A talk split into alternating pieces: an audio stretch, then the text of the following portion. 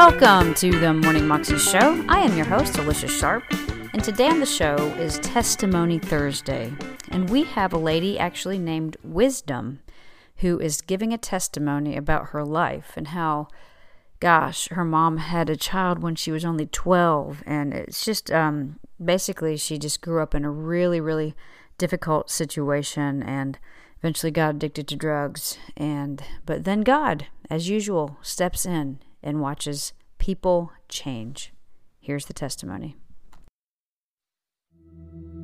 This is my old neighborhood. A lot of memories, a lot of pain. I can remember us being so hungry that we had to eat out of the trash can at Church's Chicken. Too often, there was no food in Wisdom Williams' home, but there was always drugs and alcohol. Her mother was only 12 when she had her first child. A heroin user, she passed on her pain and addiction to her children. At five years old, my mother handed me a can of beer and a cigarette. I didn't really realize that there was more to life, that there was people who lived and had happiness in their homes. When Wisdom was eight, her mother took off and left her in the care of a stepfather. Her nightmare only got worse. This is my old house. One of the apartments upstairs is where my stepdad was molesting me. The abuse went on for three years until her mom came home and kicked the stepfather out. But the reunion was short lived. She left again, leaving Wisdom and her brothers with their abusive grandmother. Even at school, Wisdom felt she had no one who cared about her. I was unlikable. I mean, after all, look at this worthless person I was that was being molested and mother abandoned me and and I had no real friends. So, yeah, why would they like me? However, there was one thing giving her hope. I had this feeling that I can't even explain and I could never shake it about a love that was beautiful and it was lasting and it was unconditional. And I just felt like it was there, it was out there somewhere. Until she could find it, she looked to drugs, alcohol, and relationships for happiness. At 14, she had her first child and dropped out of school. I knew that she was the most important thing in my life. And I'm thinking, somebody help me figure out how this is supposed to be done the right way. That someone was her daughter's grandmother, who helped Wisdom get an apartment and go to vocational school. But the year Wisdom graduated, she lost her mother, best friend, and boyfriend. She then found relief in cocaine. I remember the first time thinking, gosh, this doesn't hurt like it did before. I don't cry every second of the day now. Wisdom would spend the next 15 years as a functioning addict. In that time, she had five more children with different fathers and was working multiple jobs to provide for her kids. My children were the most important thing to me. I didn't do it all right, but I loved my children and I wanted us to be together as a family. Then, her boyfriend molested her eight year old daughter. My whole world fell apart at that point. I couldn't do anything.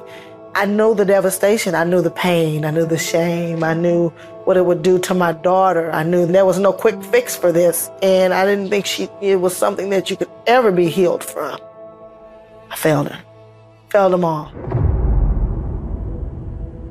As drug binges became her norm, she often left her children alone at home.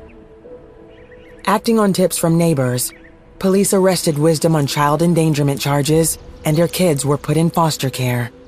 How could you lose those kids? How could you lose those kids? And I didn't feel like I could make it without them. Like I could live without them. They were the only thing I had in this world. After a night in jail, she was released. The next day, she received a visit from Janelle, a Christian from a nearby church. She said, Jesus Christ died on a cross so that you could be saved, so that you could be free from this addiction. She said, He loves you so much. And I said, My own mother didn't love me. My own father didn't love me. And He loved me like that? She said, Yes. I said, What do I need to do? And she said, just ask him to come into your heart. Ask him to forgive you of your sins. So I did exactly what she said. I thought, wow, any moment now, it's going to be a poof pow type thing, and I'm just going to be completely fixed. But it wouldn't happen that way for Wisdom. Four months later, she was still addicted to crack cocaine and missed her court date. Janelle confronted her. You have to fight. And I tell you, I could hear the Spirit of the Lord speak just as clear. He said, You're going to have to choose me today. You're going to have to choose me today. And she did. Wisdom turned herself in, knowing Jesus was working in her heart. I packed my Bible and I got pictures of my children. And then I called them all.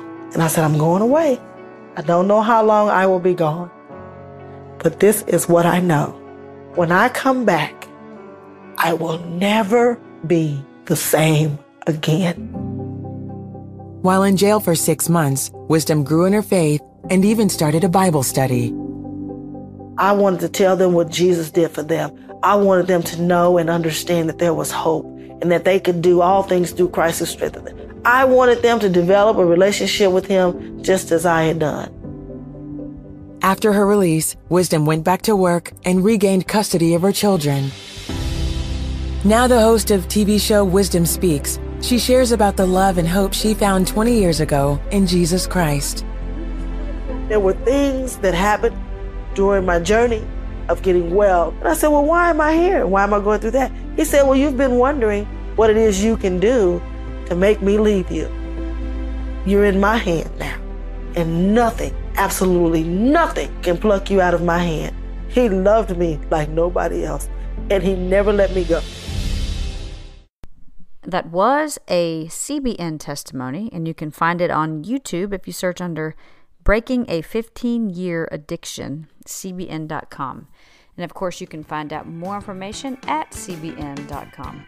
Have a wonderful day, and I'll see you again tomorrow. God bless.